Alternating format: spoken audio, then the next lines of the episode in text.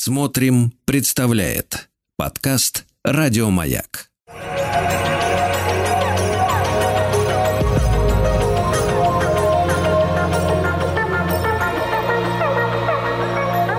Сотворение умира. Дорогие мои, здравствуйте, с вами Артем Новиченков, и как я намереваюсь, планирую Сегодня наш э, третий заключающий разговор будет о слове о полку Игореве, о самом князе Игоре и о главной загадке этого средневе... средневекового древнерусского памятника. Песни слово о полку Игореве. Собственно, мы с вами остановились на том, что Игорь оказался в плену. Э, рассказчик никак не, э, рас, никак не доходит до описания этого пленения. Он оттягивает э, рассказ о том, что и как Игорь э, делает в плену. Об этом я сегодня расскажу. Мы остановились на том, как, э, собственно, сам рассказчик взывает к разным князьям – Обычно при интерпретации этого текста я его, эту часть обычно опускаю, особенно в работе там в школе с подростками, хотя тут тоже много чего интересного. Мы остановились на том, как рассказчик вызывает к великому князю Всеволоду. А, там очень много слов, которые нас немножко могут сбивать со смысла, да, слова, которые потеряли свое значение за века. И тем не менее, короче говоря, что тут интересно? Сам рассказчик озвучивает как, бы, как бы э, опыт переживания земли. То есть то, как сама русская земля э, плачет по той трагедии, которая произошла. А трагедия, напомню, какая? Такая, что князь Игорь пошел за гордыней против половцев, которые так были в прошлом году разбиты, которые не представляли опасности, пошел в завоевательный поход, э, не получил благословения, короче, нарушил все каноны, все правила и попал в плен, то есть еще и был опозоренным. Хотя, хотя Игорь говорил, да, лучше нам мертвым быть, чем плененными. Вот э, в плен-то он и попал. В общем, обращается, э, обращается автор слова полку к князьям, обращается к ну вот, например, ты, буйный Рюрик и Давыд, не ваши ли воины золочеными шлемами по крови плавали, не ваша ли храбрая дружина рыкает, как туры, раненые саблями калеными на поле незнаемом. Вступите же, господа, в золотые стремена за обиду всего времени, за землю русскую, за раны Игоревы, буйного Святославовича. Что интересно, что, а, несмотря на то, что а, автор взывает, да, а, ничего на самом деле после этого не происходит это взывание к другим князьям, взывание к истории российской, как бы к духам предков в том числе, оно э, ни к чему не приводит и не может привести, во-первых, потому что эта песня написана после похода, да, хотя, когда мы читаем этот текст, нам кажется, что это вот, вот сейчас происходит, да, сейчас Игорь в плену, и сейчас э, автор взывает к э, другим князьям. Подобно мифу, да, вот как мифы пишутся, они пишутся как бы в настоящем времени. Медея сейчас думает, убивать или не убивать детей. Эдип сейчас мучается поверить э, пророчеству или не поверить, там, да, или Геракл прямо сейчас чистит Авгиевы конюшни. Так устроен миф. Миф, он как бы вне времени. И в этом смысле Конечно же, слово о полку Игореве, несмотря на то, что глубоко историческое именно произведение, напомню, и в летописях есть о нем упоминание, а, автор э, когда выводит его на уровень такой былинный, то есть вневременной. А, и тут вот этого вневременного много, мы об этом уже говорили. Если вы только сейчас подключились, я советую вам послушать э, предыдущие два эфира, хотя сегодня, конечно, будет ключевой наш разговор. Я не хочу и сегодня отнимать ваше время а, о, да, э, значит, интерпретации, чтением вот этих отрывков о взывании. Например, он называет галицкому осмомыслу. Галицкий осмомысл Ярослав, да, это тесть вообще Игоря. Высоко сидишь ты на своем золотокованном престоле. То есть он вообще сидит э, на горе в Галиче, в Кремле. Потому что Галич, да, он э, на возвышении стоит. Ну и так далее. Тут много деталей. Ты буйный Роман Мстислав и так далее. Потом, после этого взывания, который ни к чему не может при, привести, да, это как бы вот взывание к землям, взывание к единству русского народа, взывание к э, целостности, на самом деле, бытия, если уж на такой философский язык переходить. Потом он возвращается к Игорю. А там все очень интересно. А, но уже, о князь Игорь, померк солнце свет, а дерево не к добру листву сранило. По росе и по суле города поделили, а Игорева храброго полка не воскресить, да он тебя, князь, кличет и зовет князей на победу, а Льговича, храбрые князья, подоспели на брань. Вот такой отрывок. Что происходит в плену с Игорем? Это очень интересный, э, на самом деле, э, как рассказ, так скажем, не столько разговор, сколько рассказ. Прежде чем к нему приступить, я вам напомню, что вы можете писать комментарии, задавать вопросы э, по номеру 967 103 5533. Сегодня мы разыгрываем книжку. Э, книга для детей и родителей называется «Герои Древней Руси». Автор э, Яхнин Леонид Львович. Может быть, Яхнин. Вот я не знаю. Наверное, Яхнин все-таки, да. А, значит, это книга про русских героев, про былинных героев. А, это иллюстрированная книга, очень красивая. Вот ее мы сегодня разыграем за самый лучший вопрос, комментарий. А, а может быть, вы что-то вообще свое расскажете, да? Может быть, у вас какое-то есть воспоминание о чтении этого текста в школе. Может быть, этот текст... Вообще, на самом деле, да, э, может быть, вот на прошлом эфире одна радиослушательница написала, что слово о полку было важным для нее, чтением в школе. Может быть, среди вас есть кто-то, кто готов рассказать свою историю. Пишите 967 103 5533. Итак, пленение Игоря. Напомню, поход начался в мае в мае же произошла битва, Игорь потерпел поражение и провел в плену несколько месяцев. Весь июнь, весь июль. А, а, и только в августе он смог из плена выбраться, забегая вперед по сюжету. А его сын смог выбраться из плена только лишь спустя еще два года. Вот так вот. Что тут интересно? Уже мы в тексте встречали слово «сват», и это не фигура речи. Вот тот э, Кончак, да, половецкий э, воевода, он сват Игоря.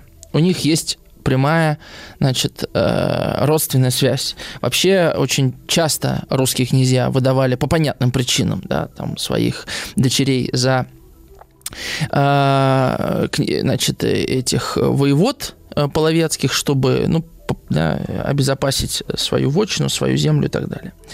Значит, как жил Игорь в плену? Вот это очень важный момент, и он очень обманчивый. У него было в плену 20 слуг, то, что мы знаем. Он свободно охотился. И он мог сбежать в любой момент, но он этого не делал. Если вы когда-то смотрели фильм «Великая иллюзия» э, Ренуара, это восхитительный фильм совершенно, то э, вы поразитесь тому, как выглядело вообще пленение еще сто лет назад. Э, Ренуаровский фильм, он посвящен, собственно, времени Первой мировой войны, как э, французские офицеры попадают в плен к э, германцам. Значит, э, они там и в карты сидят, играют, им э, посылки при, при, приезжают с родины, они едят лучше немцев, которые их, значит, держат в плену. То есть э, люди содержались в плену не потому, что не могли выбраться, а потому, что это было дело чести. Нельзя сбежать из плена просто так. То же самое с Игорем. Это, это очень важный момент. Да? Нам кажется, слушай, ты возьми да сбеги из плена. Дело в том, что война была делом чести да, и человек, попавший на войну, получал возможность э, отстоять э, свою честь, свое достоинство, э, и принести домой, в конце концов, слава, да, славу, подобно древнеримским легионерам. И сбежать из плена считалось, конечно, позором. Согласитесь, что во Вторую мировую войну наше отношение к плену вообще очень сильно изменилось. Да? История семейная, где дед сбежал из плена, например, мой прадед сбежал из немецкого плена, это как история успеха. Если бы это была Первая мировая война, то, скорее всего, в моей семье умалчивали бы, что значит, какой-то прапрадед сбежал из плена. Вот так все изменилось. А, это вообще наши отношения с собой и с политическим телом изменились. Да? Мы уже не воспринимаем его как то, перед чем мы несем ответственность. То есть мы от него очень сильно отделились. А, вероятно, это связано с тем, что рухнули монархии, да, с тем, что пришли демократии или там другие политические режимы авторитаризм, тоталитаризм. 20 век много чего видел в Европе и до сих пор наблюдает. И э, поэтому нам сложно понять Игоря. Что ты не убежишь ты из плена, да? А у Игоря там особые условия. Он князь, поэтому он может охотиться, иметь слуг, быть сытым, быть довольным. А, но в итоге-то он из плена сбегает. Что ему позволяет это сделать? Да, как же он что, не побоялся позора? Вот мы об этом сегодня с вами поговорим. Если у вас есть какие-то мысли, а возможно вы уже знаете ответ, пишите, э, пообщаемся. 967-103-5533. Значит, но побег невозможен еще по одной причине. Она э, очень проста. Вокруг поле. Безбрежное, бескрайнее поле. Убежать по такому полю невозможно. Днем светит солнышко, ночью светит луна. Э, и тебя в любом случае заметят, а если тебя еще и поймают, бегущего из плена, то ты еще и слух лишишься, скорее всего, я не знаю. Э, я не так глубоко, конечно, знаком с э, историей быта, да, повседневной истории там 12-13 веков, но не суть, да. Про побег Игоря мы поговорим чуть попозже. Я просто хотел описать те условия, в которых он находился. И, конечно же, это еще и контрастирует с тем, что, в общем-то, все его войско было разбито, да, что он, да, он охотится, да, он нормально питается, да, у него есть слуги, но он полностью покрыт позором, это куда важнее. Вот мне кажется, что в этой расщелине, да, в этой разнице между нашим восприятием себя и восприятием себя князя Игоря, и неважно, что он князь, а мы с вами не из княжеских родов, там, да, или как минимум сейчас не являемся князьями или княжнами, да, а, можно увидеть важность внешнего и внутреннего. Потому что э, несмотря на то, что Игорь, казалось бы, да, нарушил какие-то каноны, пошел за славою, все равно вот это чувство чести у него остается. У, у него есть время подумать о том, что он сотворил. Его не убивают, за него, может быть, потребуют выкуп. И Игорь ждет этот выкуп. А, насколько выкуп его спасет от позора? Скорее всего, нет. Что же тогда его спасет от позора? Как выбраться из этого плена и не быть при этом окончательно опозоренным? Это такая мука, внутренняя мука, внутренний вопрос Игоря. Давайте вернемся к тексту автора слова полку. Но уже о князь Игорь померк солнце свет. Вы помните, что начиная с а, описания солнечного затмения, свет в тексте так и не появляется. То есть э, понятно, что это такая, да, метафора, метафора полного затмения ума, затмения сердца, если быть точнее. А дерево не к добру листву сранило. Ну, вот это природа языческая, да, которая отвечает состоянию, плачевному состоянию и Игоря, и Игорева э, войска, и э, Руси. Реки, пар, реки Рось да, и Сула города поделили. И дальше. Ингварь и Всеволод, и все три Мстиславича, ни худого гнезда соколы, ни по праву побед расхитили вы себе владения, где же ваши золотые шлемы, и копья польские, щиты, заградите волю, полю ворота своими острыми стрелами за землю русскую, за раны Игоревы, буйного, буйного Святославича. Да, такое еще. А, обращение, тоже не буду сейчас на нем останавливаться, тут еще очень много интересного в тексте, а у нас просто на все время не хватит. А, вот а, прочитаю вам такой, такую зарисовку еще одну. Уже Сула не течет серебряными струями для города Переяславля. И Двина болотом течет для тех грозных палачан под кликом поганых. Одни только Изяслав, сын Васильков, позвенел своими острыми мечами, а шлемы литовские, прибил славу деда своего Всеслава, а сам под червленными щитами на кровавой траве был прибит литовскими мечами, на кровь со своим любимцем-песнотворцем, а тот и сказал — Дружину твою, князь, крылья птиц приодели, а звери кровь полезали. Не было тут брата Бречеслава, ни другого Всеволода. Так в одиночестве изранил он жемчужную душу из храброго тела через золотое ожерелье. Приуныли голоса, поникло веселье, трубы трубят граденские. Видите, э, вдруг это, это еще из ряда да, э, удивлений, которые автор слова о полку нам предлагает, да, вдруг он расскажет нам еще одну альтернативную историю. О том, как Изяслав Васильков а, бился с, с литовцами, да, прибил славу деда своего Всеслава. А, и потом его победили. Да? То есть вот автор находит историю, которая рифмуется с историей Игоря. С той лишь разницей, что этот герой пошел а, в освободительный поход против литовцев, да, и он сложил там голову в этом походе, и как бы, да, прибил славу деда своего, а, и при этом а, он не выжил, да, то есть он, он отдал свою жизнь, а Игорь остался жив. Как вот на контрасте, да, вот это, это такое проклятие остаться живым в плену. Вернемся после перерыва на этом моменте.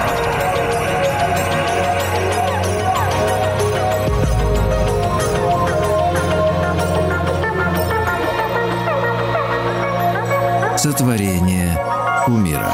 Да, ну вот я остановился на Изяславе, который э, прибил славу деда своего Всеслава, то есть э, прибил славу, значит, опорочил, да, в некотором роде. Э, не будем вдаваться в эту историю. И суть вот этого длинного, такого длинной исторической справки заключается в том, что русские князья э, э, растеряли ту славу, то единство, ту силу русских, русской власти, русского слова какого-то, русской правды, которая была годы, там, десятилетия назад. Э, мы перейдем с вами к тому, что нам важно – а у нас все-таки передача «Сотворение кумира», а не литературоведческая гостиная. Вот. Э, лирическое отступление. Вообще композиционно тут очень интересно все сделано, да, вот э, после этой исторической справки идет по сюжету, по по сценарию, так скажем, да. Э, «Плач Ярославны» всем известный, но нельзя же так от исторической справки сразу переходить к «Плачу Ярославны». И автор, ну вот это чувство формы, понимаете, просто отмечают вещь автор помещает краткое лирическое отступление между этими двумя частями. О, стонать русской земле, вспоминая первые времена и первых князей, того старого Владимира, нельзя было пригвоздить к горам киевским, то есть этого Мономаха, да. Теперь же встали стяги Рюриковы, а другие Давыдовы, но в рось у них полотнища развиваются, копья поют. И вот дальше э, потрясающий совершенно плач Ярославны. Э, и в лирическом отношении, и в поэтическом, и в смысловом. Совершенно удивительный текст. Я даже, пожалуй, поступлю так, я вам сейчас прочитаю э, целиком этот плач. Э, потом мы с вами его обсудим. И я прочитаю вам пару стихотворений русских поэтов, э, которые продолжают этот плач Ярославна. Конечно, это сильнейший такой поэтический образ. Э, чтобы вы понимали, да, Ярославна – это дочь Осмомысла, зовут ее Ефросинья. Это вторая жена Игоря. Она стоит на забрале у города Путивля. Забрала это вот такие как бы городские стены, кремлевские такие, да, кольчатые. И обращается к стихиям, вы, вымаливая, выплачивая, как бы, да. У нас плата и плач слова не знаю, может быть, даже однокоренные, но очень похожи, да, выплачивать и, и выплакивать. А, выплакивать своего мужа из плена, как бы. Вот послушайте. На Дунае Ярославнин голос слышится, кукушку безвестную рану кукует. Полечу, говорит кукушку по Дунаю, а мочу шелковый рукав в каяле реке, утру князю кровавые его раны на могучем его теле. Ярославна рано плачет, в Путивлина забрали, приговаривая.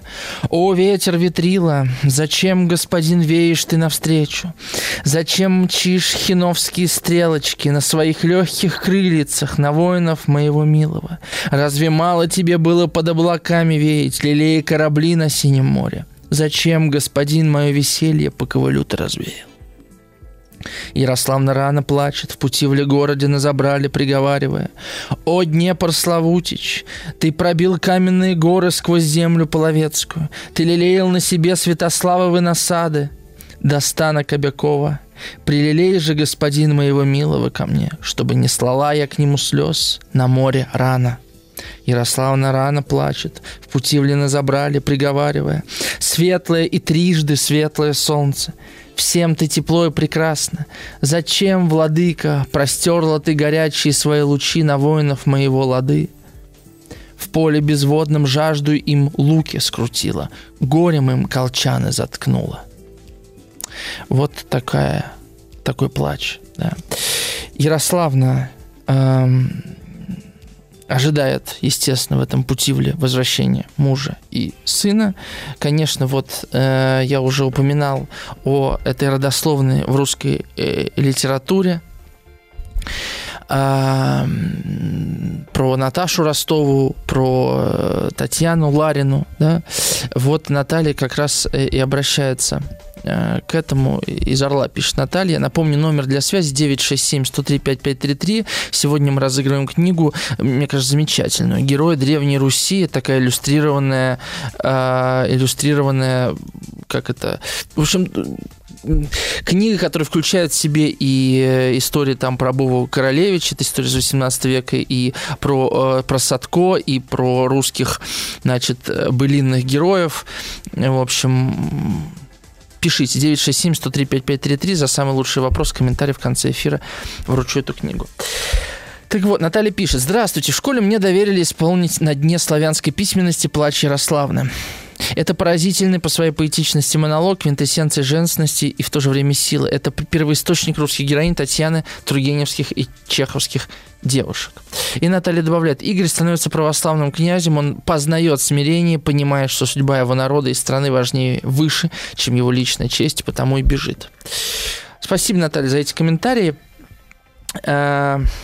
Пишите еще ваши мысли, а я вот э, к этому, собственно, плачу и обращусь. Вообще плач это такой жанр древнерусской литературы, как и слав, вот слав э, жанр прославляющий, плач оплакивающий. Ну, то есть прям жанр, да, это вот как, как не знаю, элегия, ода, сонет, э, это э, все жанры ну, наверное, понятнее Элега и Ода, да, там есть строгие правила, именно не структурные, а э, законы, да, по которым они строятся э, по части смысла, по части символов, какой символики, да, там, например, в Элегии обязательно должно быть размышление о бренности бытия, если там нет того размышления, там это не Элегия, да, или пейзаж должен себя включать подобно хайку. Вот плач – это жанр древнерусской литературы. И вот что интересно. А, Долгое время считалось, что слово о полку Игореве это все-таки языческий текст. Да, конечно, здесь есть э, много христианских символов. Понятно, что это уже там ну, конец 12-го, начало 13 века. Э, Русь только-только активно христианизируется на самом деле. Я вот э, об этом очень интересно и подробно читал в книге Дениса Хрусталева, кстати, который вот э, в серии АСТ тоже страдающий средневековье, могу посоветовать. Там такая политическая история, как колдовство, да, или как восприятие колдовства влияет на политическую историю, очень интересная. Называется «Колдовство на Руси». И э, там, собственно, очень четко да, написано, рассказано о том, что христианство на самом деле очень медленно, очень медленно, столетия понадобились, чтобы христианство действительно на нашу землю пришло, и не только пришло, но и укоренилось. И вот этот вот период, он пробежный. Я уже говорил об этом в первом эфире, когда вспоминал замечательный фильм Ингмара Бергмана «Девичий источник», который тоже описывает вот этот вот только локальный переход из язычества в христианство. Э, и здесь, в этом тексте, тоже вдруг сочленяются, причем каким-то совершенно магическим, удивительным и очень изящным образом языческая символика и христианская символика. Да? А, ну, смотрите, кому обращается э, Ярославна? Она обращается к вполне себе языческим силам. Она обращается а, о ветер ветрила к ветру, о Днепр Славутич, то есть к реке, да, и а, к солнцу она обращается. Ну, казалось бы, языческие все силы. А, кстати говоря, она выходит на заре. Это был такой обычай. А, женщины выплакивали своих мужчин из плена всегда на заре, когда природа еще только пробуждается, а человек спит, и э, как бы ничей голос не мешает да, не перебивает твой плач к этой природе. То есть ты, это, это конечно же, ритуальный плач, да. С другой стороны, э, э, это вот исследование уже 21 века, и оно тоже очень изящное. Э, несмотря на вот, казалось бы, очевидную язычность, да, языческость э, этого воззвания, этого плача Ярославны, он пронизан глубоко христианской символикой. Потому что обращение к ветру это обращение к длине земной, обращение к Дону – это обращение к глубине морской, обращение к Солнцу – это обращение к высоте небесной, а это все словосочетания из христианского э, вокабуляра. И получается, что она обращается не столько к стихиям, сколько к Отцу, Сыну и Святому Духу, потому что Сын на земле, да, Святой Дух в небе, а Отец как бы вот, э, да, с, ну, точнее, Отец Солнце, да, Сын это вот, это ветер, да, ветер дует, веет где хочет, Святой Дух это глубина морская. Вот такая троица, э, которая рифмуется вот с тем символическим мышлением, о котором я рассказывал в первом часе. И получается, что да, Ярославна олицетворяет себя с птицей э, молит о муже, да, и она понимает, что только она может вымолить, но что муж и жена – это одна кровь. И тоже, казалось бы, вот она кукушкой, да, обращается. Это тоже что-то языческое. С другой стороны, птица э, это такой, э, это тоже христианский, конечно, голубь, там, да, голубка христианский символ, э, ну и иудейский тоже, конечно же, да. А, получается, что вот сама, сам этот язык плача Ярославна, да, как и язык всей а, всей повести, да, он в себе сочетает и языческое, и христианское. Такой э, удивительный, слово коктейль тут не подходит, да, удивительная смесь. Это, конечно, очень интересное было время. Мне кажется, мы тоже живем в порубежное время, да, несмотря на то, что там Ницше провозгласил смерть Бога еще больше там ста лет назад, мне кажется, мы все равно находимся в каком-то двуязычии, или как это называется, э, кажется, такое слово, да, когда э, много языков, э, много символических систем, в которых мы часто путаемся, и это мешает нам услышать наш собственный голос. Э, тот же переход длился столетиями, да, у нас очень время ускорилось. Действительно, время ускорилось, потому что уже пришло время небольшой рекламной паузе. Мы после нее вернемся. 967 103 5533. Пишите ваши комментарии.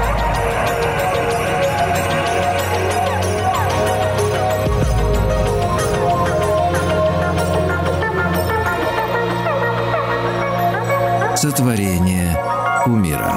Я вам обещал э, прочитать пару стихотворений э, русских поэтов э, как э, продолжение диалога с автором слова полку. Вот э, стихотворение философа Владимира Соловьева. Забавно, что еще лет 50 назад можно было не добавлять слово философ, а просто сказать Владимира Соловьева, но сейчас такое время, что нужно уточнять. Значит, ответ на плач Ярославны с посвящением ключ... Случевскому.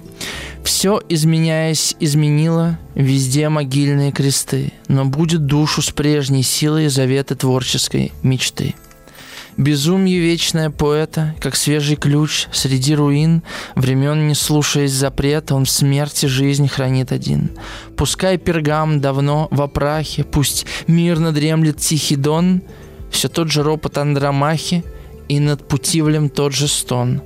Свое уж не вернется снова, не имеют близкие слова, но память дальнего былого слезой прозрачную жива вот этот, э, вот это, казалось бы, да, здесь нету никакого прямого упоминания слова полку, разве что упоминание Путивля, да, но вот эта рифма э, Ярославны и Андромахи, которая оплакивает своего супруга Гектора, да, вождя троянцев, который погиб от э, руки Ахила, Э, да, в Илиаде, э, добавляет э, в слово о полку Игореве какое-то вот это внепространственное уже измерение, потому что этот плач жены по собственному мужу, по собственному супругу, это вечная история, которая всегда будет повторяться. Я не могу себе представить жизнь без войны не в том смысле, что она мне необходима, а в том смысле, что она такая вот неотделимая часть нашего мира, как будто бы э, наша радость бытия не может быть отделима от трагедии, от горя этого бытия.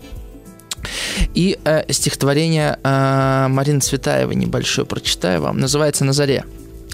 «На заре наимедленнейшая кровь, на заре наиявственнейшая тишь, дух от плоти костное берет развод, птица клетки костной дает развод.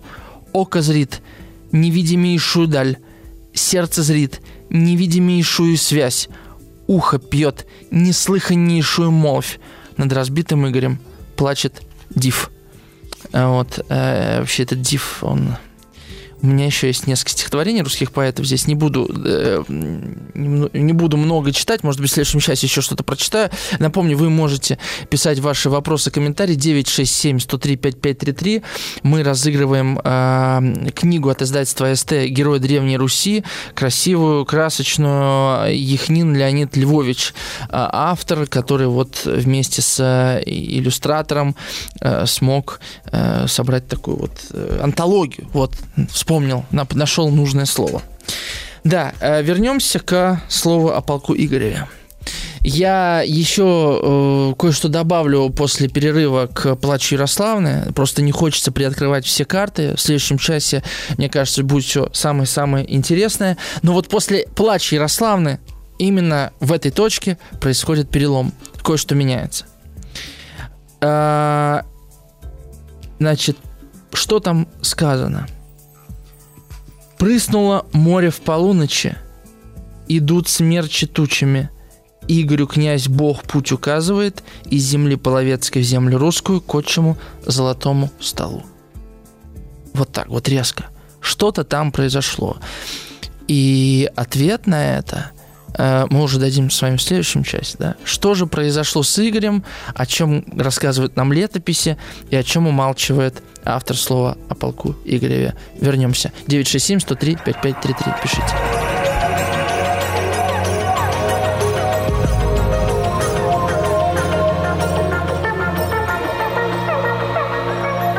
Сотворение умира. Да, мы продолжаем. Я обещал самое интересное. Вот оно начинается. Значит, прыснуло море в полночь, это символ, все, Игорь может возвращаться. Э, к себе домой, на свой золотой стол, в, э, в свой город, в Новгород Северский. Напомню, э, что мы читаем слово полку Игоря, и с вами Артем Новиченков. И вы можете сегодня выиграть книгу, замечательную книжку от издательства СТ, называется «Герои Древней Руси». Правда, сегодня мало кто пишет комментарии. Я, честно говоря, и не надеялся, что вот сейчас я буду делать эфир по слову полку Игореве, и все ушки на макушке, и наконец-то слово полку Игореве. Нет, так что я, если я губу особо не, не раскатывал. Тем не менее, если вы слушаете, можете написать комментарий или вопрос. 967 103 5533 э, на радио Маяк. Да. Значит, и что у нас тут происходит? А, происходит бегство. А почему может... Э, вот мы с вами говорили, такой позор, сбежать из плена, как это возможно? А вот что происходит в плену. Игорь не просто там веселится, на охоту ездит, перепелов там ест, нет. А, во-первых, он выписывает себе священника. И к нему приезжает туда священник. То есть Игорь начинает а, осознавать свою ошибку, свою гордыню, он проходит большой духовный внутренний путь. Помимо всего прочего, э, он сбегает в полночь. Да, это очень важно. То есть, смотрите, почему Игорь-то вообще сбегает? Что-то дает ему право. Не просто священник сказал, ну все, Игорь, я понял, ты покаялся, можешь бежать из, бежать из плена. Нет. Должно быть нечто, нечто колоссальное, понимаете? Нечто такое, что позволило бы ему преодолеть вот этот позор, стыд. Э, понимаете, что это может быть? А это может быть то, о чем я говорил, должна быть библейская история. Какая, какой-то удивительный узор бытия, в котором отражается не только человеческая судьба конкретного героя, в данном случае Игоря, а вообще какой-то закон мироздания. Ведь христианство построено на прощении. Но даже если тебя все простят, а ты себя не простишь, как ты от этого чувства отделаешься, от чувства вины, от этого позора? И Игорю нужно себя простить. На самом деле, зачастую это сделать гораздо сложнее, чем простить кого-то другого. Мы очень часто живем из вины перед кем-то. И мы с вами и спустя, на самом деле, столетия эту экзогезу, экзогеза – это скрытые цитаты из Библии, смогли обнаружить. Это цитата из книги пророка Иеремии, где описано история э, Седекии, э, 568 год до нашей эры, Седекии из Иудеи в Вавилонию отправляет войско и потом попадает в плен, э, кается и смиряется, ну и, собственно, освобождается. Вот такой библейский сюжет. Казалось бы, скажешь, ну, совпадение, совпадение. Я вам прочитаю отрывок из книги пророка Иеремии. «Не причинил ли ты себе это тем, что оставил Господа Бога твоего в то время, когда Он путеводил тебя? И ныне для чего тебе путь в Египет, чтобы пить воду из Нила? И для чего тебе путь в Ассирию, чтобы пить воду из реки ее?» Накажет тебя нечестие твое, и отступничество твое обличит тебя, и так познай и размысли, как худо и горько то, что ты оставил Господа Бога твоего, и страха моего нет в тебе, говорит Господь Бог Саваоф. Вот это. Для чего тебе путь в Египет, чтобы пить воду из Нила? Помните, дважды в этом тексте упоминается «испить шел, шеломом, шлемом воду из Дона. То есть тут прям прямая цитата автора слова полку. Он заметил это. То есть представляете, да, ну, человек, который должен не просто быть знакомым с э, библейским текстом. Он должен буквально знать его ну, наизусть, он должен знать эти, эти строки. Он увидел в истории об Игоре историю Седекии, историю, описанную в Ветхом Завете. И это с одной стороны, ответ на тот вопрос, который я задавал э, ранее, э, в предыдущих эфирах, почему эта история оказалась достойной, да, получил отдельный текст, упомянутый в нескольких источниках, включая летописи. С другой стороны, это ответ на то, почему Игорь получает возможность сбежать из плена. Потому что он теперь не пленен – Потому что э, эта история, конечно же, очень рифмуется с историей Пьера из «Войны и мира», который попадает в плен, но понимает, что он свободен, он не в плену. Плен это, – это наше сознание себя пленными. Как говорил Пятигорский, человека никто не может освободить. Если человек кто-то освободил, он вольноотпущенный раб. И Игоря никто не может освободить. Он только сам себя может освободить. Освободить себя из этого, из этой чувства вины, из неправоты. Невозможно просто сказать, все, я себя прощаю, я не виновен, я пошел нужно какое-то какое-то духовное движение, понимаете? Какой-то прыжок из этого. Но мы не можем просто потому, что я себе позволил сделать это. Это невозможно. То есть это поразительно, но вроде бы это все в нашей голове. Но мы не можем дать себе дозволение на что-то без четкого осознания, что мы действительно это сделали, что мы этого достойны. Игорь не может просто сказать, а, я достоин выбраться из плена и сбежать оттуда. Нет. Он понимает, что ему нужно пройти какой-то путь, пройти путь вот этого очищения – от гордыни, да, про, самопрощения самого себя. И поэтому он вызывает э, священника к себе в плен. Потому что свящ... через, через священника, да, через человека, который укажет ему путь, да, который поговорит с ним, он может получить возможность этого возвращения. А дальше, дальше, собственно, что пишет да, автор, мы уже прочитали, прыснуло море в полуночь. Почему в полночь-то он бежит? Потому что из ночи он должен перебраться в свет. Из половецкой земли, окутанной тьмой, да, языческой, он должен попасть в землю русскую, э, в светлую землю. И вот эта полночь, как переход из тьмы в свет. Игорю князь Бог путь указывает. Внезапно появляется Бог. Понимаете, просто пишет автор слово полку Бог. Вот э, до этого нигде не было сказано, что Бог как, как в каких-то отношениях с Игорем вообще состоит. Его просто нет. Игорь, э, вот как Наталья да, написала, эпоха двоеверия уникальна для Руси. В других странах такого продолжительного периода единения двух начал не было. Даже солнце пресветлое.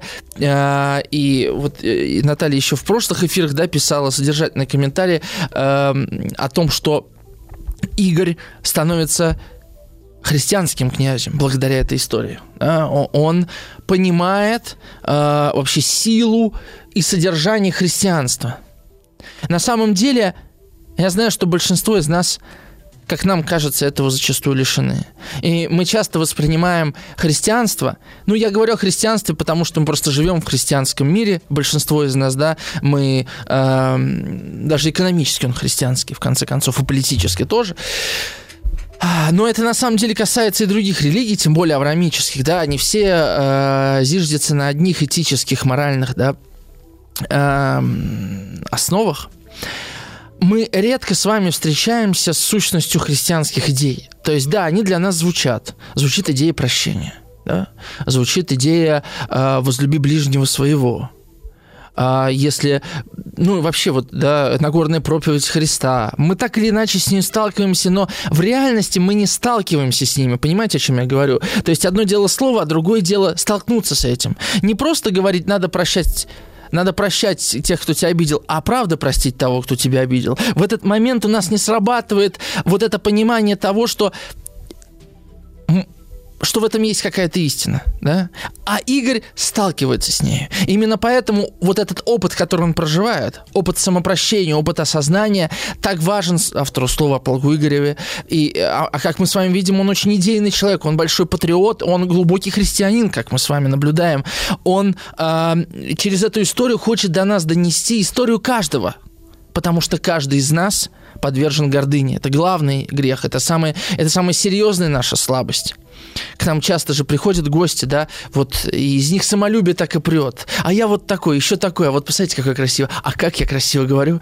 И а я вот, или, или я хочу себя продать получше. Подписывайтесь на мой телеграм-канал. А вот у меня есть это, вот то, а у меня большая семья. Вот это все. Мы с этим сталкиваемся постоянно, да с гордыней очень тяжело э, бороться, э, и вообще часто возникает вопрос, а надо ли? Но вот Игоря гордыня привела к трагедии. Причем не его личная трагедия, понимаете? Из-за его гордыни погибли тысячи людей. Тысячи людей. Кроме того, он опозорил всю землю русскую. Весь свой род опозорил. Других князей.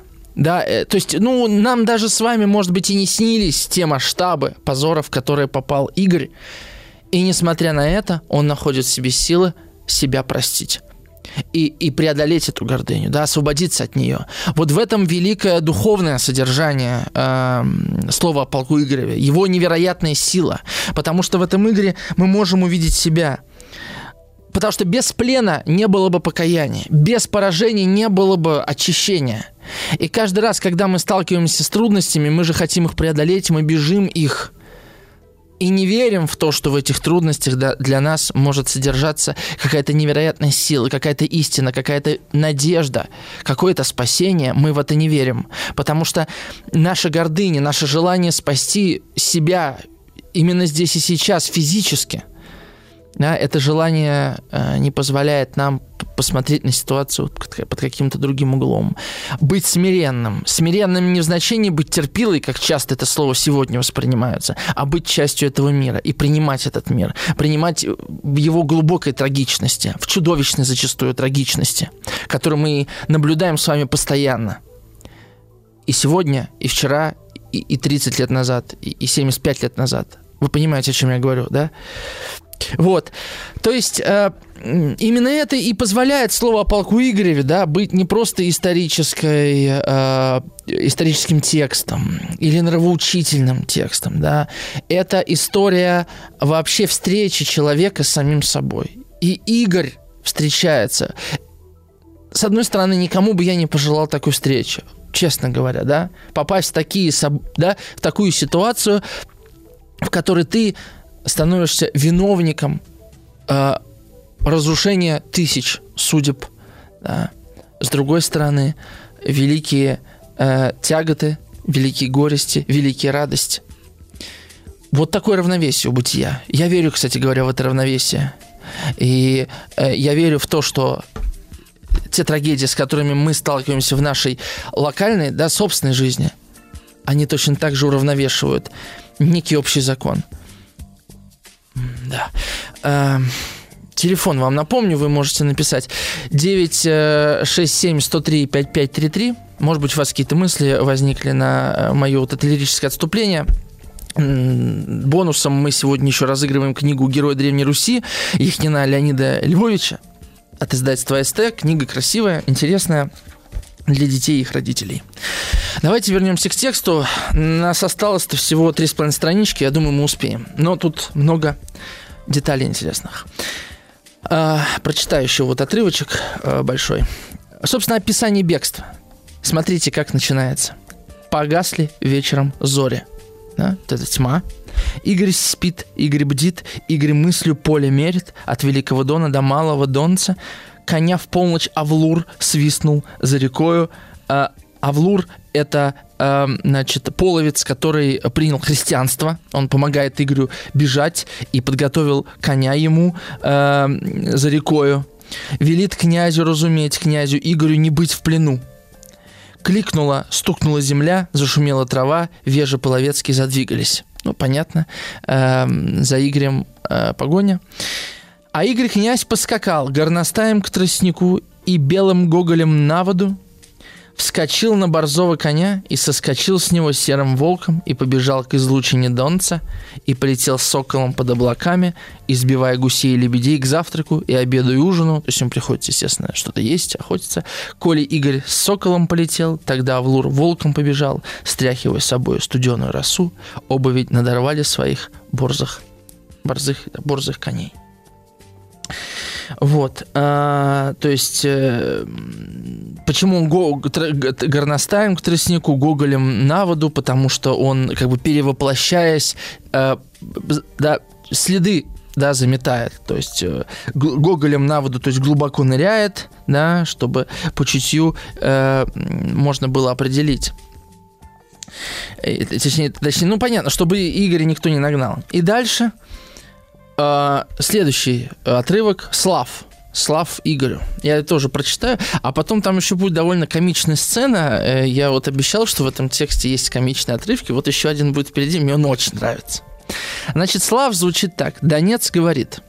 То есть, конечно, язычество, да, чистое. То есть река говорит что-то, да. Кстати говоря, Днепром э, в, на древней, в Древней Руси называли вообще реку, величие реки, да. Днепр как да, с, э, метафора величия реки. Э, Донец говорит, «О, князь Игорь, немало тебе величия, а кончаку нелюбия, а русской земле веселья». Игорь говорит, «О, Донец, немало тебе величия, лелеевшему князя на волнах, славшему ему зеленую траву на своих серебряных берегах, одевавшего, одевавшему его теплыми туманами под сенью зеленого дерева, ты стерег его гоголем на воде, чайками на струях, ж, э, чернидями на ветрах». Не таковато, говорит он, река стугна, студеную струю меня, студеную струю имея, поглотив чужие ручьи и потоки, расширенные кустью, юноша князя Ростислава заключил. На темном берегу Днепра плач, плачет мать Ростислава по юноше князя Ростиславе. Отдельная история, не буду в нее вникать, можете прочитать у, у Дмитриева, вот был такой э, комментатор в 19 веке. Уныло цветы от жалости, и дерево с тоской к земле преклонилось.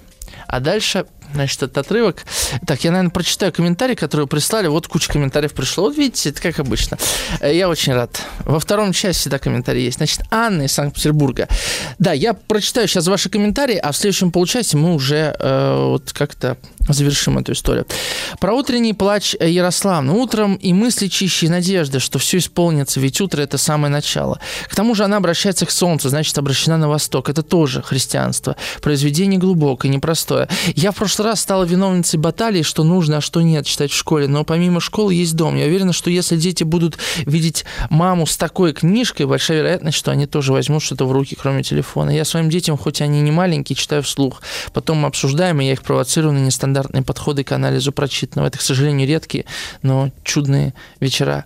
Вот и ваша замечательная передача подскажет, какие интересные обороты и аналогии можно найти в таком, казалось бы, сложном произведении. На самом деле здесь э, классно играть, знаете, какую игру с детьми? Тут же ведь есть текст на, церков... ну, на э, древнерусском, на церковнославянском, а, на, на, на древнерусском, да, я, церковнославянский это письменный язык. Вот. И тут очень много слов, которые писались раньше определенным образом, да, стали писаться по-другому. Ну, например, кукушка это зигзица, а вот шелковый это бобрян, рукав вот у этой, у Ярославны, да, и там очень много таких вещей, до которых на самом деле можно догадаться. А, ну, как такая игра, я не знаю. А, так, вот Марина из Северной Осетии пишет. Ну, все-таки Артем не зря я в позапрошлый раз вспомнила о нардском эпосе. Марина, в любом случае не, не зря. По форме они, конечно, разные, но по смыслу про одно и то же. И вот вы говорили о прощении самого себя. Оно ведь тоже упирается в гордыню. Чтобы пройти через это до конца, нужно признать себя человеком, не богом, то есть обычным и иногда слабым, а не всемогущим супергероем. Для лидеров это очень сложно. Мне кажется, так как без определенной доли самонадеянности, самонадеянности невозможно взять на себя большую ответственность. А вот знаете, Марина, э, э, я понимаю, и именно поэтому Христос умирал как человек – это очень важно. А, он на кресте испытывает вот этот страх перед смертью, да, по что, да, на что ты меня оставил, отче. Вот этот страх богооставленности, этот страх бессмысленности смерти, может быть, да. А, Христос как бы воплощается в человека там, на кресте, он умирает не как Бог, чтобы и мы, да, верящие, да, в Христа могли бы увидеть в этом пример. Э, это, это вообще очень важный момент, я об этом... У кого я? У Суровского, что ли, читал, или у Шмемана. Не помню. Кажется, у Суровского. Кажется, да. Э, так что Христос понимал, насколько это сложно. Точнее, может быть, не Христос, а вот как бы сама история понимает, насколько это сложно, и поэтому дает нам такие примеры. Это касается не только Христа, это касается и Будды, это касается и Сократа. Оказывается, что то, как человек умирает, является чуть ли не главным э, советом, уроком, помощью, да, надеждой для других. Вот как. А, пишите еще 967-103-5533. Мы вернемся уже после новостей на заключающую часть слова о полку Игореве. Подведем итоги.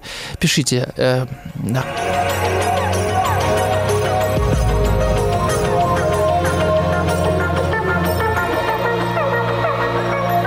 Сотворение кумира. Да, я прочитаю еще ваши комментарии. А, Мавел пишет. Здравствуйте. Интересно рассказывайте. Николай из пишет, классно, комментариев по теме не будет, излишне говорите сами. Я постараюсь. Простофиля из Москвы пишет. Точнее, просто Филя. Просто Филя, в два слова. Здравствуйте. Можно ли считать внутреннюю философию автора произведения попыткой объяснить последующим поколениям необходимость признания своих поражений как единственную возможность для личного прощения? Я вам более того скажу, не только личного прощения, а для прощения э, государственного, понимаете? Только признание своих политических ошибок позволяют государству а, развиваться, ну, скажем, правильно, не знаю, какое слово точнее подобрать, думаю, вы понимаете, о чем, да? А, чего, кстати говоря, уже в новейшей истории, во всяком случае, если мы с вами берем Европу, Россию, Америку, а, такого практически не встречается. То есть я не помню, чтобы какой-то политический лидер да, признал какую-то собственную ошибку. Да, это крайне редко случается. В то же время мы с вами наблюдаем, что, э, скажем, в Древней Руси такое случалось. А, вот. Да. Значит, э, что происходит? Игорь бежит, Тони Сороки застрекотали – а, так что да, просто Филя, ответ да, конечно. Я полагаю, что автор э, именно такую сверхзадачу перед собой и ставил.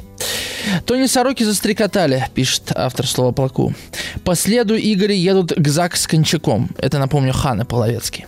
Тогда вороны не граили, или вороны не граили, галки примолкли, сороки не стрекотали, только полозы ползали. Полозы, то есть змеи. Зачем? Почему все замолкли? Почему природа замолкла? Чтобы не выдать Игоря. Да? Не выдают, по какому пути Игорь бежит. Дятлы стуком путь кажут к реке, да соловьи веселыми песнями рассвет возвещают. Понимаете?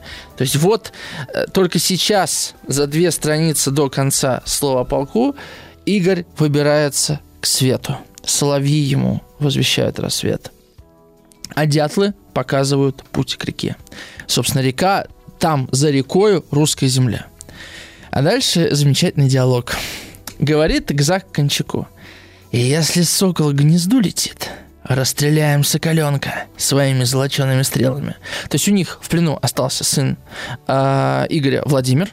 И он говорит, если э, Игорь на родину к себе бежит, расстреляем его сына. Говорит Кончак к отвечает ему. Если сокол к гнезду летит, то опутаем мы соколенка красной девицей. То есть мы его женим на, пол, на половчанке. И сказал Гзак Кончаку, если его опутаем красной девицей, не будет у нас ни соколенка, ни красной девицы, и станут нас птицы бить в поле половецком. То есть, если мы э, отдадим за э, Владимира нашу половчанку, красавицу, то он ее уведет туда на землю русскую, у нас вообще уже ничего не останется. Так вот, такая зарисовка, да, ну, казалось бы, э, ну, вот, вот только представьте, вы пишете текст, да, вот с, этой, с библейскими отсылками, да, высокопоэтический, с таким духовным нравственным содержанием, и тут внезапно вот такая миниатюра оказывается. Ну, могли бы написать там, да, там скачут к с кончаком, э, там, не знаю, кони стаптывают э, копыта, и там, не знаю, пыль поднимается по полю, ну, я сейчас от себя это нанесу. Нет, да, автор не просто так, он вот э, ну, абсолютно иронический диалог туда вставляет. Был он или не был, это не важно, да, но то, что такой сюжет происходил, это безусловно. И это уже как бы да, ближе к концу. На, да, напомню, вы еще можете успеть написать какой-то содержательный комментарий или вопрос. А, сегодня мы разыгрываем книгу от издательства СТ «Герои Древней Руси» Яхнина Леонида Львовича а, за авторством. Это русский поэт, писатель, драматург, переводчик. А, это про русский, наверное, дух, там, где Русью пахнет, да, про русскую силушку, смекалку, богатырей э, и героев Древней Руси вот, в пересказах. Собственно, пишите 967-103-5533, вопросы, комментарии, плачи, славы, все что угодно. Так, прочитаю еще пару комментариев. Наталья вот написала. Японский пример исключения, а еще Вилли Бранд, вставший на колени перед Освенцимом. А мы вскормлены пеплом великих побед. Ну, по поводу Японии я, конечно, тоже подумал, но дело в том, что это совершенно иная культура да, совершенно иное отношение к политическому телу. А по поводу Вилли Бранда, тут тоже история, как мне кажется, очень неоднозначная. Вот. Вот, встать на колени перед Освенцимом, потому что, понимаете, э, я помню, что Путин тоже признал э, сталинские, да, э, сталинские гулаги но это ошибки другого правителя. Да? С другой стороны, это уже немало – и это важно. Это было важно для многих. Удивительно, что до сих пор, даже несмотря на то, что Путин об этом сказал, все равно многие люди э, как бы предпочитают э, говорить, что как будто бы этого не было, или было не так страшно, или это было необходимо, что это не историческая ошибка, а вообще необходимость, что если бы этого не было, мы бы не выиграли войну и так далее, и так далее. Вы прекрасно знаете лучше меня эту риторику. Э, ну, на самом деле, признание какой-то исторической ошибки не, не означает, э, что это событие было все равно неоднозначным. Да? Вот у нас тут в гостях э, была культуролог, которая рассказала нам про проект такой философско-религиозный проект Ивана Грозного, о котором я, честно говоря, не знал. И э, он совершенно пере, перевернул мое восприятие, представление об Иване Грозном как о политике, военачальнике там и так далее, да. И мы просто сейчас живем в мире, где цифра подменяет собой смысл события, да, а на самом деле э, во времена былые, да, люди жили совершенно, ну, как будто бы жизнь мерилась не количественно, а качественно.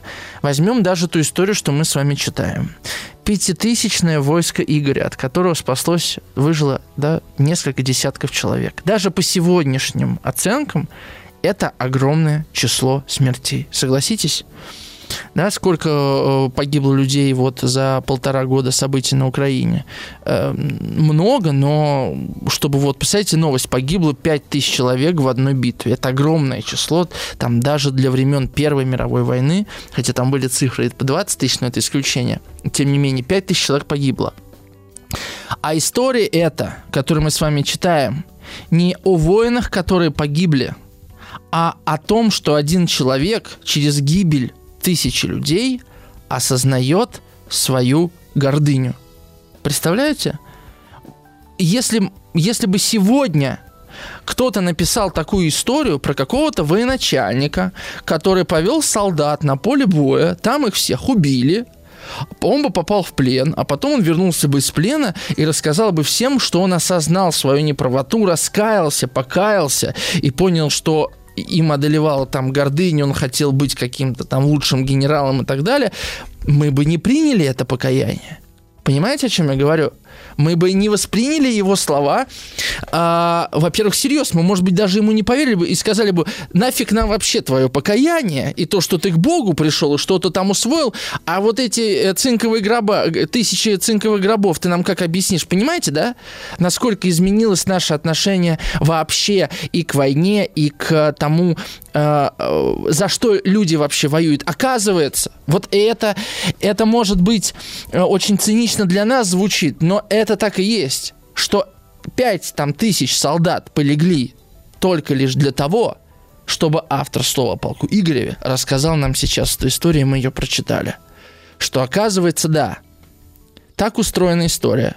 Нам иногда приходится платить кровавой монетой за то, чтобы мы узрели свою гордыню, свою слабость, свою греховность. Вот так оно устроено. В противном случае мы не знаем, чем обернулась эта гордыня для э, Игоря, для его города и так далее. Э, сказали Бояны Ходына. Вдруг Ходына появляется, кстати, это тоже довольно темное место. Святославовы песнотворцы старого времени Ярослава, Олега князя любимцы. Тяжко голове без плеч, беда телу без головы, так и русской земли без Игоря. Представьте себе. Игорь, который опозорил русскую землю, теперь, вернувшись в нее, становится ну, равным голове для тела, равной э, плечами для головы, понимаете? То есть теперь без Игоря невозможно, потому что Игорь прошел такой глубокий духовный путь, что теперь он стал очень важной частью вот этого тела государства. Ну, а последнюю страницу я уже, наверное, вам прочитаю э, там такой слав, очень... Да. Э, после рекламы, хотя давайте сейчас прочитаю кусочек. Солнце светится на небе, а Игорь князь в русской земле. Вот солнце наконец появилось. Девицы поют на Дунае, девицы вьются голоса их через море до Киева. Игорь едет по Боричеву, э, э, к Святой Богородице Пирогощей, сел, села рады, грады веселые. Собственно, почему к этой именно э, Божьей Матери? Потому что она покровительница пленных. Он ее ездит благодарить. Вернемся после рекламы. Умира. Ну что ж, э, пришло подводить какие-то итоги. Давайте я сперва дочитаю текст. Певший песнь старым князьям, потом и молодым петь текст э, завершается славом. Слав Игорю Святославовичу, Буйтуру Всеволоду, Владимиру Игоревичу. Собственно, Всеволод, напомню, погиб. Да, Владимир еще в плену. Здравы будьте, князья и дружина, борясь за христиан против нашествия поганых. Князьям славы и дружине. Аминь. Вот это аминь, конечно, важный знак, да, этим словом всегда завершались любые тексты, не только церковные, похождения Афанасия Никитина тоже заканчиваются словом «аминь», если не ошибаюсь. То есть э, это, конечно же, христианский текст, при этом не чурающийся языческой символики удивительное в этом смысле. Я думаю, что мне удалось для многих из вас показать красоты слова Плаку Игореве. Не знаю, зачем я это делаю. Наверное, просто потому, что мне самому нравится этот текст. И как-то, как я его первый раз вот уже осознанно смог прочитать, понять, внедриться в него. Э, действительно, это такая кладезь поэтического какого-то языка. К нему обращались разные поэты. И Бальмонт, и Заболоцкий, и Пушкин, и Жуковский, и Рылеев, э, я не знаю кого вспомнить еще э, Бунин, Лев Мей. Такой по 19 веке был, кажется, 19 да, в конце. Прочитаю пару комментариев. Ирина из Костромы. Самое интересное для меня, как у русского человека связана природа, народность и вера. Все так переплетено, и трудно найти, что из чего исходит. А Сергей из Иванова, к сожалению, не мог послушать большую часть передачи, но даже остаток интересен. Кстати, а где Игорь с Белой Руси? Я не знаю, что за Игорь с Белой Руси. Это как будто э, знакомый Игорь с Белой Руси. Не знаю, э, Сергей, что за Игорь с Белой Руси? как, знаете, Геральт из Ривии, это вот Игорь с Белой Руси, что-то такое. Вот. А, ну что в завершение? В завершение я э, вам хочу что сказать. Вот, конечно, тут важна э, цитата из Евангелия от Луки, которая во многом примеряет вот ту мысль, которую я озвучил чуть-чуть ранее, да, а зачем нам а, вот это осознание Игоря собственной греховности, грехопадения какого-то, если погибло 5000 солдат. И вот что говорит Лука. «Сказываю вам, что так на небесах более радости будет об одном грешнике, кающемся, чем о 99 праведниках, праведниках, не имеющих нужды в покаянии». Э, из этого, на самом деле, Достоевский соткан вот, вот из этого. А, из того, что зачем, зачем вообще человеку падать? Зачем вообще человек падает? Ну, как бы сказал американский успешный человек, что подняться, да. Но он будет говорить про тело, он будет говорить про психологию. А падение в том измерении, в котором мы находились в последние три эфира, конечно же, речь идет о падении духовном, да, и вот из этого падения подняться э, оказывается особенно важным. Собственно, что и совершает Игорь. Была еще такая русская поговорка «Виноват да повинен, Богу не противен», тоже относящаяся к этой истории. Ну что ж, э, спасибо вам большое. Я хочу вручить книгу а, Анни из Санкт-Петербурга. Анна, с вами свяжется наш редактор Альбина. А, спасибо издательству СТ за книгу «Герои Древней Руси». У вас есть дети, как раз, может быть, вам подойдет, будет что почитать. За сим я с вами прощаюсь. На следующий раз выберу что-то современное, наверное, чтобы как бы контраст был. А, с вами был Артем Новиченков. До новых встреч.